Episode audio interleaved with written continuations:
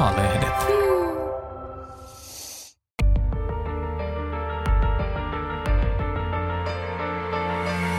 Eeva. Roolien takana. Luku 5. Naisen rakkaus parantaa hirviön.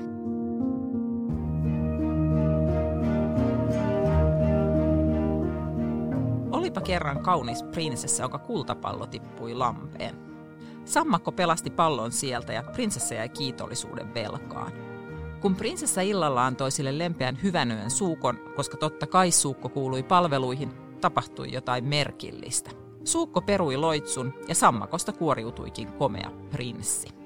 Näitä tarinoita, joissa naisen rakkaus pelastaa, riittää.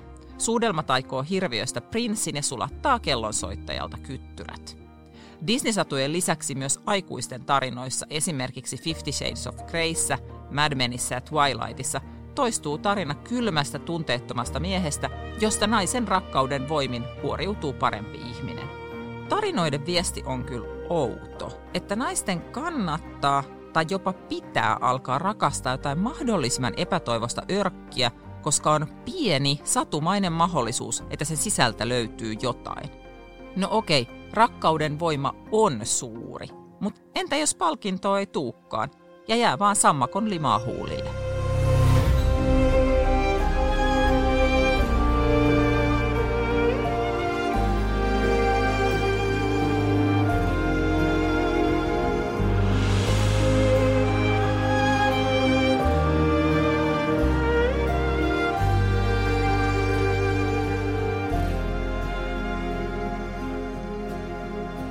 Tämä on Suuri rakkaushuijaus-podcast.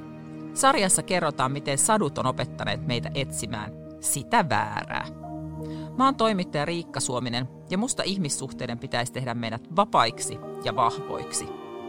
Nykyiset tarinat rakkaudesta tuntuu lähinnä pölysiltä saduilta ja siksi tässä sarjassa höykytetäänkin niitä. Tässä luvussa puhutaan siitä, miten naisten rakkauden väitetään tekevän miehelle ihmeitä. Mun vieraana on eriarvoisuuden tutkija Shadia Rask, joka kertoo, miten satujen viljelemä kehitysusko näkyy oikeassa elämässä. Ketä rakkaus lopulta hyödyttää? Läheisissä ihmissuhteissa muututaan väistämättä. Toisen käyttämät sanat tarttuu, ja mun puolisoni juo useammin teetä kuin ennen kuin me oltiin yhdessä, koska mä keittelen sitä koko ajan. Mä uskon jopa, että mun nuoruuden syömishäiriö parani sen vuoksi, että mulla on ollut sen jälkeen niin ehdoitta rakastavia parisuhteita. Mutta joskus se toisen muuttumisen toive on kuitenkin koko suhteen lähtökohta. Että kun mä tarpeeksi rakastan ja hoivaan, niin sitten siitä tulee hyvä ja ehjä. Ja kun ympärilleen katsoo, niin nämä muutostoiveet vaikuttaa olevan hiukan epätasapainossa – me naiset ollaan melko lailla päättäväisempiä miesten parantelussa kuin toisinpäin. Naiset kohentaa poikaystävän vaatevarastoa, patistaa kumppania parturiin ja yrittää kammeta puolison pariterapeutille, että se oppisi puhumaan tunteistaan. Naistelehen mielipidepalstalle kirjoitti taannoin nimimerkki Luolamiehen vaimo. Hän yritti ruokkia perheen terveellisesti, mutta se oli vaikeaa, kun puoliso väitti, että rehut oli pupujen ruokaa. Välillä tuntuu, että tässä asiassa mies on perheemme uhmaikäinen, joka sanoo ihan vaan periaatteesta ei kaikelle, mitä ehdotan. Hän on laiska itse laittamaan ruokaa. Joku voi ajatella tuosta kirjoituksesta, että pitäisikö itkeä vai nauraa, mutta musta tälle palssan avautujalle pitäisi antaa halaus. Koska arvaa, mikä tuska on, jos perheen uhmaikäisin on sen isä. Ja sitten toisaalta – eikö perheellisenkin pitäisi saada syödä, mitä se itse haluaa? Vai onko pakko mukautua? Mutta aika paljon vastuuta miesten hyvinvoinnista langetetaan kyllä naisille. Tutkitustikin vaimot huolehtii suhteissa molempien terveydestä. Paljon vakavammista asioista puhumattakaan. Asiantuntijat muistuttaa, että alkoholistia ei voi parantaa, vaikka rakastas häntä kuinka hienosti ja hyvin. Mun lähipiirissä oli aikuinen mies, joka oli täysin holtiton raha-asioidensa kanssa – kun asiasta kerrottiin hänen isälleen, niin tämä parahti, että minä kun niin toivoin, että vaimo pitäisi sen kurissa. Siis sen, mitä isä ei ollut saanut lapselleen opetettua, piti vaimon korjata.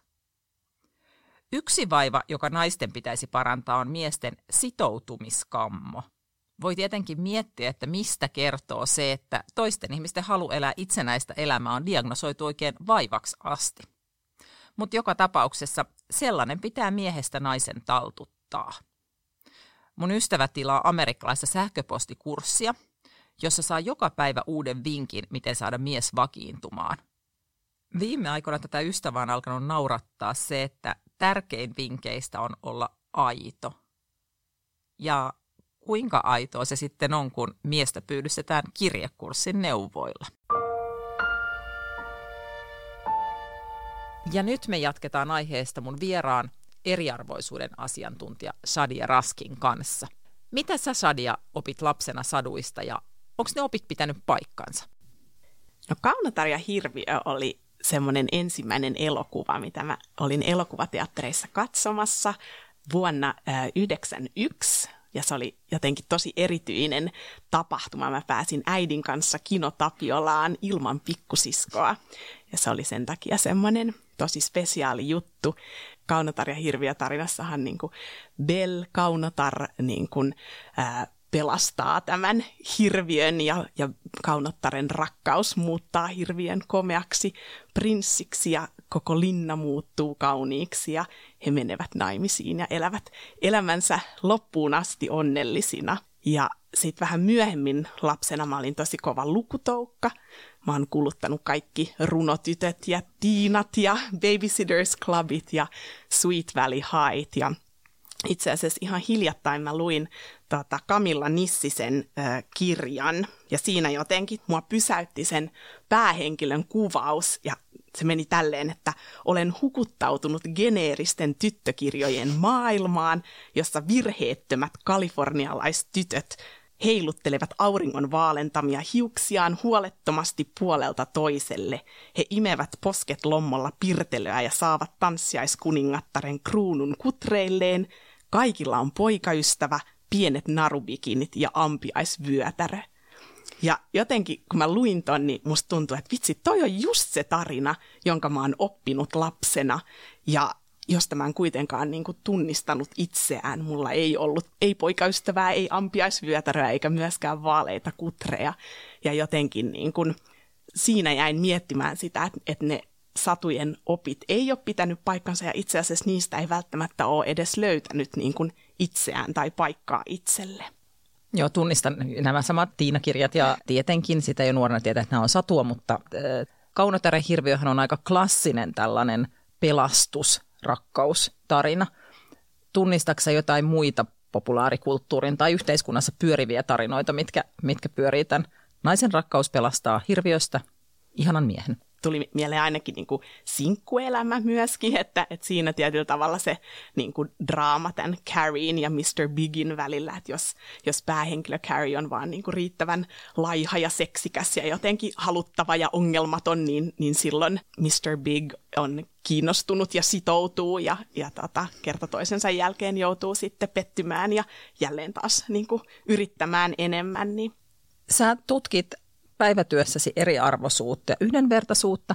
Millaisia eriarvoisia rakenteita saduissa näkyy? No, ehkä siinä on hyvä jotenkin purkaa auki ensin sitä sanaparia eriarvoisuus ja rakenteet. Et siinä on toisaalta kyse siitä, että, että me vertaillaan ihmisiä tai, tai ihmisryhmiä, eli, eli se on niin kuin ilmiö, joka on suhteessa johonkin, ja siihen liittyy myös niin kuin se, semmoinen arvolataus, että se tilanne tai suhde on, on epätoivottavia, epäoikeudenmukaisia eri perustein. Ja sitten kun me puhutaan rakenteista, niin silloin me puhutaan nimenomaan niin jostain muusta kuin yksittäiskokemuksista tai yksittäistapauksista, vaan semmoisesta, mikä on jotenkin kiinteä osa meidän yhteiskuntaa ja instituutioita, on se sitten työelämää tai, tai koulutusta. Ja myös siis sadut ja kirjat ja, ja tarinat niin kuin osaltaan just rakentaa ja, ja uusintaa äm, niin kuin eriarvoisia rakenteita, niin varmaan tosi tyypillisiä semmoisia eriarvoisuutta ja eriarvoisia rakenteita uusintavia satuja liittyy nimenomaan just siihen, että miten ä, sukupuolet kuvataan ja, ja tota, nämä niin prinssi pelastaa, prinsessa odottaa, tai ihan jos niin kuin lukee ä, muitakin kuin prinsessasatuja, niin, niin äidit hoivaa ja on kotona ja isä lähtee töihin, tai äm, jos katsotaan niin kuin, minkä verran ää, eri henkilöt puhuu, niin tytöt on enemmän hiljaa jotenkin, odottelee ja pelkää ja pojat on aktiivisia ja puhuu ja pelaa. Ja sitten myös sekin on kauhean kiinnostavaa ja tärkeää huomata, että mikä niin kuin loistaa poissaolollaan. Että esimerkiksi sukupuolen moninaisuus tai vammaisuus tai etninen ja kulttuurinen moninaisuus.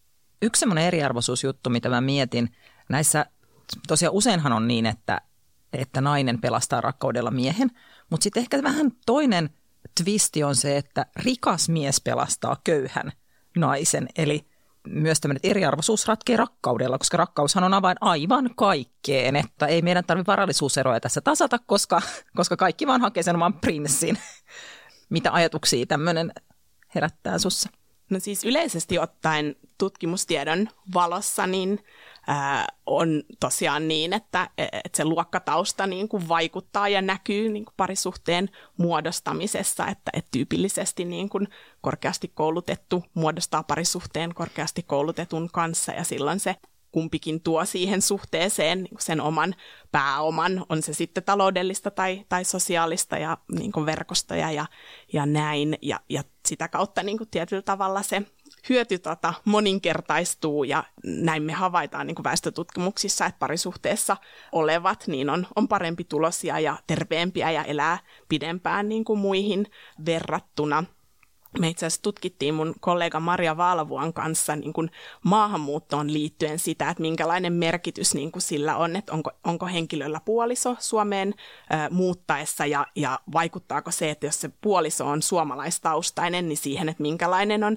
henkilön tulokehitys sitten maahanmuuton ä, jälkeen. Ja, ja me havaittiin siinä, että, että sillä on merkitystä, että onko henkilöllä suomalaistaustainen puoliso, että silloin se tulokehitys niin kuin maahanmuuton jälkeen on, on niin kuin keskimäärin nopeampaa ja positiivisempaa ja siihen löytyy tietty monenlaisia niin kuin luonnollisia selityksiä, että se, että, että jos on, on tota, muuttanut maahan eikä itse ole verkostoja tai kielitaitoa, niin jos sitten kotona on, on puoliso, joka voi neuvoa, joka osaa kieltä ja, ja tota, ää, jolla on, on verkostoja ja, ja työelämäymmärrystä, niin, niin silloin niin kuin se oma työnhaku ja työllistyminen voi, voi tota, olla nopeampaa. Mutta tämä, mitä sä kuvaat, että mitä tilastoista nähdään, että varakkaat ihmiset pariutuu toisten varakkaiden kanssa, niin kauheana pettymyksenä nyt mulle tulee se, että ne lapsuuden kartanoromantiikkakirjat, missä aina se piikatyttö naisen kartanon herra, niin ne ei ollutkaan täysin dokumentaarisia. Kyllä. Mutta jos mennään sellaiseen vähän niin kuin tavallaan kevyempään naisten pelastustoimintaan, niin aika tavallinen puheenparsi on se, että naiset vähän niin kuin parantelee ja kohentaa niitä miehiä, että vähän semmoinen, sitten ostetaan vähän kivampi paita ja niistä kauheista kengistä hankkiudutaan eroon ja parturille ehkä vähän lähetetään ja se ruma sohva pitää kyllä heivata sitten, kun muutetaan yhtään ne mainostuopit, että aah, ne pois. Sitten tämän tämmöisen ulkoisen kohentamisen lisäksi niin opetetaan sitten miehelle myös mukavaa käytöstä tai jotain tämmöistä tunteista puhumista. No kuulostaa mun mielestä tosi semmoiselta keskiluokkaisten normien mukaan elämiseltä ja aika niin kuin, raskaalta. Ähm, mulle muistui mieleen tota, Anna Kontulan Pikkuporvarit-kirja ja siinä, miten hän jotenkin tosi mainiosti kuvaa niin kuin, tätä ajan henkeä ja sitä, miten niin kuin, valkoinen sohva on se statussymboli, että, että sellainen kuuluu olla. Ei ruma sohva, vaan valkoinen sohva siellä tota, keskiluokkaisessa olohuoneessa. Et varmaan siinä on jotain semmoista niin kuin, äh, tätä aikaa jotenkin kuvaavaa, mitä some vielä, vielä erityisesti jotenkin korostaa, että kaiken täytyy näyttää hyvältä ja tietynlaiselta. Mutta ehkä niin kun mä ajattelen, että tämmöinen itsensä parantelu, niin, niin ehkä se vielä enemmän jotenkin tässä ajassa korostuu niin kuin se, että miten me naiset parannellaan itse itseämme vastataksemme niin kuin tähän miehiseen katseeseen ja niin kuin niihin ää, jotenkin odot, odotuksiin, mitä olemme itse sisäistäneet, että millaisia pitää olla sporttisia ja hyvännäköisiä ja näin päin pois, että sillä tavalla niin kuin semmoistakin suhdetyötä tehdään itse itsen kanssa. Kuulostaa tavallaan, että toistuu se sellainen asia, että pitää olla tietynlainen, jotta on rakkauden arvoinen. Joo. Mitä sellaisia riskejä siihen liittyy, että me loputtomasti kohennamme sekä itseämme että toista sen, jotta se suhde edes toimisi? No ainakin tulee niin kuin jotenkin uupumus mieleen myös tämmöistä niin kuin ajan henkeä kuvaavana ää, ilmiönä ja asiana, että onhan se tosi, tosi uuvuttavaa. Ja myöskin tämä tämmöinen jotenkin projekti luontoisesti niin kuin elämään ja kaikkien suhtautuminen, että on työelämässä projekteja ja vauvaprojektia, taloprojektia ja tuota, yhtä, yhtä projektia projektin perään ja, ja sitten siihen jotenkin uuvutaan. Mutta rakkaus siis selvästi oikeasti muuttaa ihmistä jotenkin, koska sanoit, että tilastojen mukaan pariutuneet ihmiset oli terveempiä, rikkaampia. Elää nyt pidempään. Elää pidempään. Niin jotainhan siellä muuttuu. Pystytkö sä spekuloimaan tai analysoimaan, mitä se voi olla? Mm. No ainakin jos jotenkin lähtee liikkeelle ihmisen niin kuin perustarpeista ja vauvan ja lapsen niin kuin perustarpeista, ei ainoastaan jotenkin romanttista rakkautta ajatellen, niin, niin kyllähän me niin kuin tarvitaan toisia ihmisiä ja hyväksyvää, rakastavaa katsetta, jotta niin kuin meistä kasvaa ihmisiä ja empaattisia jotenkin itseemme uskovia. Että sillä tavalla niin kuin se, että jos on tilanne, missä ihminen on, on muuten jotenkin yksin ja ilman semmoista hyväksyvää, rakastavaa niin ää, lähipiiriä ja katsetta, niin, niin silloin sillä on vaikutuksia ihmisen terveyteen ja hyvinvointiin. Ja, ja tota, jos sitten on se parisuhde tai perheyksikkö, josta saa sitä, niin, niin se on varmasti ainakin yksi mekanismi siinä taustalla. Ja sitten mä ajattelen, että kuitenkin ehkä taloudelliset huolet mm, vaikuttaa terveyteen ja muu. Ja sitten jos kaksi ihmistä jakaa yhdessä talouskustannuksia tai asumiskustannuksia, niin sehän sitten helpottaa vähän sitten sellaista, että siitä ei tule semmoista ylenpääristä murhetta. Kyllä, ja sitten jos ajatellaan niin kuin yhteiskunnallisia eriarvoistavia rakenteita, niin, niin on, on monia ä, tilanteita, missä, missä tota, hyötyy siitä, että on parisuhteessa, voi tehdä ä, kotitalousvähennyksen niin, kuin, ä, niin, että siitä hyötyy enemmän kuin jos olisi yksin eläjä. Että jos mennään semmoisiin vähän synkempiin puoliin, mitkä liittyy tähän, että naisen rakkaus aina parantaa, niin pahimmillaanhan se uskottelee vaikka pahoinpidellyille tai puolison päihdeongelmasta kärsiville naisille, että on jotenkin heidän rakkautensa varassa, että se mies muuttuu. Että kyllä tämän kontrolloivan epävakaan alistajan sisällä asuu varmasti hyvä mies, kun vähän vielä sitä sammakkoa suutelet sulle varmaan kansanterveyden asiantuntijana on myös tuttua tämä puoli. Joo, valitettavasti se on just näin, että tilastokeskuksen mukaan niin kuin vuonna 2020 niin perhe- ja lähisuhde väkivaltaa kokeneita Suomessa oli, oli yli 10 000 ja tiedetään, että nämä on vaan, vaan ne ä, tapaukset, jotka on niin kuin viranomaiselle ilmoitettu, eli se todellinen luku on, on niin kuin huomattavasti suurempi.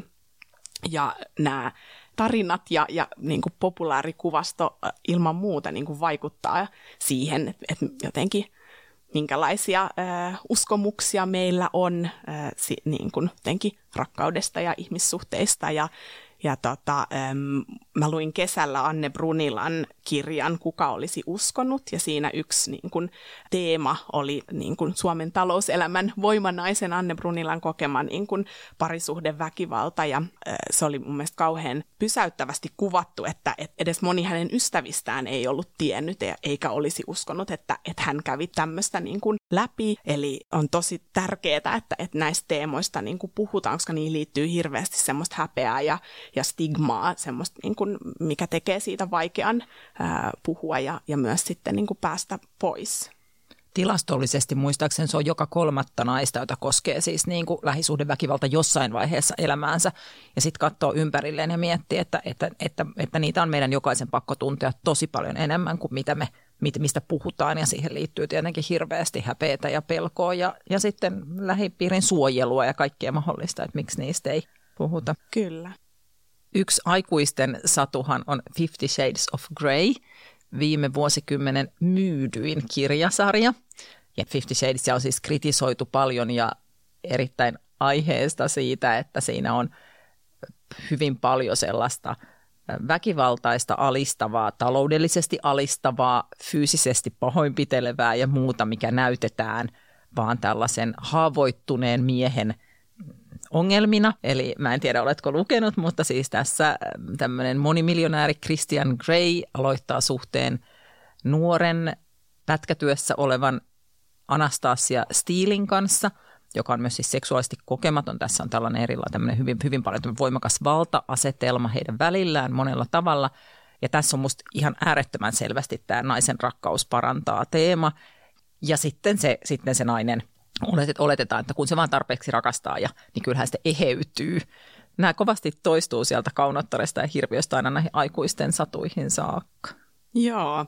Onneksi lasten elokuvissa ja, ja tarinoissa niin kuin alkaa olla myös, myös toisenlaista niin kuin pelastavaa rakkautta. Että mietin mun omia lapsia ja, ja niin kuin heille niin kuin Frozen-elokuvat ja tarina on ollut niin kuin merkityksellisiä toiselle se nimenomaan se ensimmäinen elokuvateatterikokemus. Ja musta on kauhean ihanaa, että, että siinä se ei olekaan niin kuin jotenkin romanttinen, ää, heteronormatiivinen rakkaus, joka pelastaa, vaan niin kuin siskojen välinen rakkaus, tosi rakkaus, joka ää, sulattaa jäätyneen sydämen. Että se on niin kuin hirveän ihanaa, että on on uudenlaisia tarinoita, joihin eläytyä ja, ja kokea niin kuin suuria tunteita ja semmoista merkityksellistä ystävyyttä ja rakkautta, ei ainoastaan niin kuin siinä hyvin stereotyyppisessä settingissä.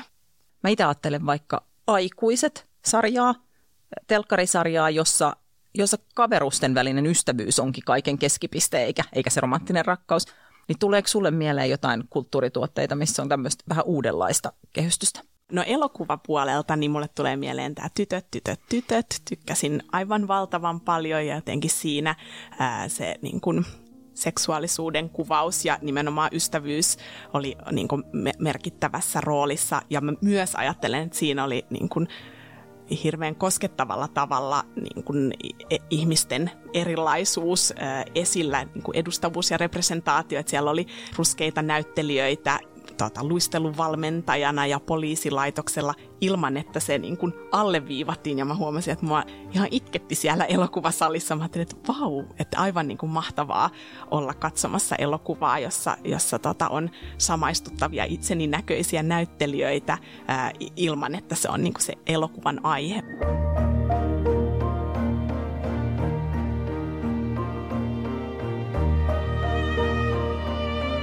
Viime vuosina on puhuttu kotihäpeästä, sitä, että ihmisiä nolottaa, ettei koti ole niin edustava, siisti tai edes oman näköinen kuin mitä toisten kotia uskotaan olevan. Voiko samaa esiintyä suhteiden kohdalla? Tunnetaanko suhde häpeää tai jopa noloutta omasta siipasta? Elääkö naisten päässä käsitys, että kaikkien muiden miehillä on lankatut kengät, ne syö endiiveitä ja tuo oma-aloitteisesti syntymäpäivänä kahvin sänkyyn? Mä mietin tätä puolison kevyt parantelua, koska parisuhteisiin liittyy myös statusta. Siippa ja hyvä suhde on pääomaa ja ne vaikuttaa siihen, miten paljon ihmistä arvostetaan. Naisten status on perinteisesti ehkä ollut enemmän kiinni parisuhteessa ja varmaan siksi naiset haluaa kohentaa puolisoaan ja tämän parisuhdeominaisuuksia.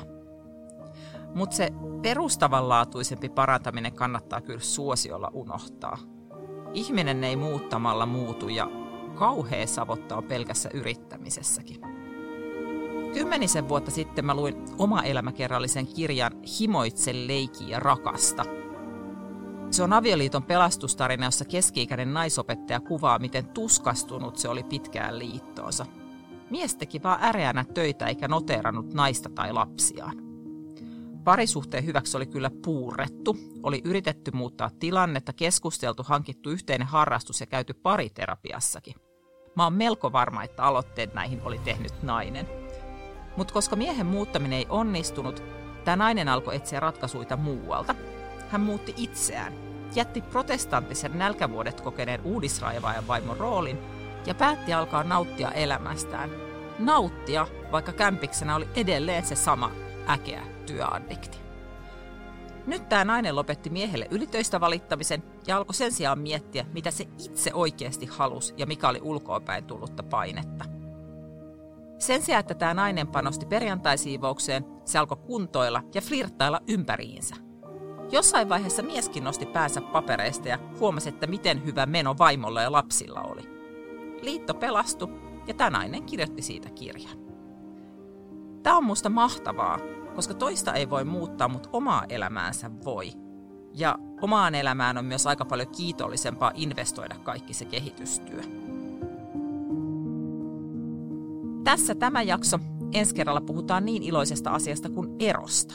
Mutta vielä sitä ennen minä, Riikka Suominen, parisuhteiden Maija Poppanen, vastaan kysymykseen ihmissuhteista.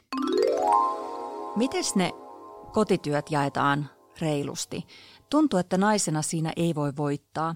Joko voi olla rento ja asua likaisemmassa ja epäviihdyttävämmässä kodissa kuin haluaisi, tai sitten vaan yrittää jakaa ne tasan, eli olla se nalkuttava akka, joka vahtii niiden kotitöiden jakamista. Kolmas vaihtoehto on raataa hiljaa. Tämä on kiperä kysymys. Tasoltaan lähinnä samaa kuin, että jos puu kaatuu eikä kukaan ole kuulemassa, niin kuuluuko ääni tai jotain. Mutta mä yritän, koska ongelma on aito. Siivouksessa kiteytyy se, missä määrin tasa-arvo toteutuu heterosuhteessa. Näin sanoo ruotsalainen sukupuolen tutkija Fanny Ambjörtsson kirjassa Tid at Steda. Vaikka suomalaisten mielestä kotityöt pitäisi jakaa tasan, niin tämä tapahtuu vain teoriassa. Käytännössä naiset käyttää siivoukseen 36 minuuttia päivässä, miehet 17 minuuttia. Mä epäilen, että tästä tulee erityisesti konflikti niissä tapauksissa, jos perheessä on lapsia, koska myös lastenhoidon päävastuu, erityisesti metatyöt, kasaantuu naisille. Kun naiset tekee kaikkia kotitöitä miehiä enemmän, niin lopputulos on, että naisten vapaa-aika on rikkonaisempaa kuin miesten, naisten kotonaolo pilkkoutuu erilaisten kotitöiden ja lyhyiden taukojen virraksi, siinä missä miehillä vapaa-ajajaksot on yhtenäisempiä ja pidempiä. Ehkä hiukan lohduttaa, että miesten kotitöihin käyttämä aika kasvaa hitaasti ja naisten vähenee, mutta kehitys on kyllä erittäin hidasta. Samoista tilastoista näkee, että miehet kyllä rassaa autot ja rakentaa kuistit, mutta niihin kuluu vuodessa paljon vähemmän aikaa, ja lisäksi siivous on kaikkein vähiten arvostettu työ. Tämä pätee sekä kotona että työmarkkinoilla. Ja kuten eräs ystäväni sanoo, miesten hommat on ihan sairaan paljon kivampia kuin naisten hommat. Ah, päästäpä viikonlopuksi kaikessa rauhassa kellariin nikkaroimaan. Tutkijat on myös pointanneet, että miehille kuuluvia hommia korjaamista ja auton rassaamista on siirretty enemmän ulkopuolisten tehtäväksi kuin naisille perinteisesti sälytettyjä töitä, kuten siivoamista. Ambjörnssonin mukaan arvostuksen puute johtuu siitä, että yhteiskunta ihannoi uuden tuottamista, ei vanhan järjestyksen palauttamista. Jos omien sotkujen siivoamista arvostettaisiin, maailma tuskin seisos ekokatastrofin edessä. Mutta tämä ei nyt vielä vastaa kysymykseen. Yksi idea voi olla kerätä kaikki kotityöt Exceliin ja jakaa ne siitä. Netistä löytyy tähän valmiita pohjia. Mutta mä ymmärrän kyllä, jos naista ketuttaa, että hänen pitää taas nähdä vaiva, että tämä epäkohta korjataan, ja sitten ehkä se neuvotteluosapuoli ei ole kauhean ilahtunut, ja huonoimmassa tapauksessa nainen joutuu valvomaan sitten sen Excelin toimeenpanoa. On epäreilua, että koko kotityöasian pohtiminen revitään aina naisten selkänahasta – Metatyötä tutkinut Susanna Luukkinen on kuvailu ilmiöitä niin, että naisilla on kotitöistä kokonaisvastuu ja miehet avustavat. Mutta jos ei huvita ottaa kokonaisvastuullista Excel-otetta aiheesta, niin voi tehdä vaikka yksinkertaisesti niin, että toinen hoitaa pyykit ja toinen hoitaa ruuat, koska ne on ne kaksi kotien isointa aikasyöppöä, ja jos ne jakautuu niin kuin kahdelle ihmiselle, niin se on vähän reilumpaa kuin että ne molemmat kasautus yhdelle. Ja jos taloudesta ei löydy enää yhtään puhtaita sukkia tai yhtään ruokaa, niin vastuun laiminlyönti tulee näkyväksi. Jenkeissä ja Iso-Britanniassa on koronan jälkeen havaittu, että aiempaa useimmat parit haluaa asua erillään. Syyksi on esitetty juuri kotitöiden epäreilua jakautumista. Mistäköhän johtuu, että myös Suomessa yksin asuvien osuus kasvaa jatkuvasti? Muista, että älä usko satuja, usko mua.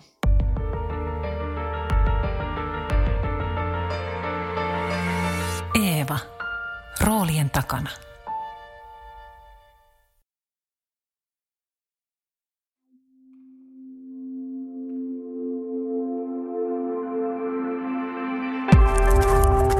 Alle